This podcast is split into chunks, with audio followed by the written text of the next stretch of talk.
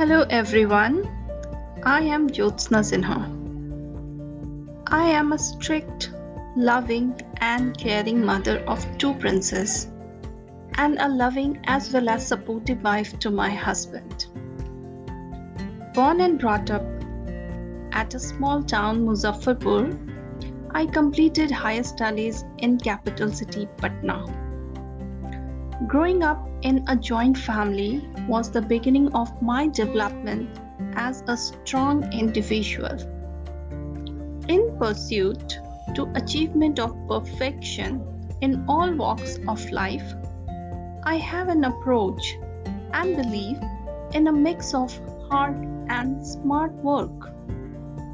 A friendly gesture, smiling face, and a witty mind makes me a socially engaging and jovial person.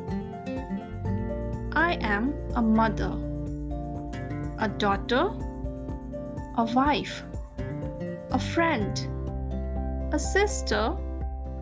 In total, I am a woman. I am my name, Jyotsna.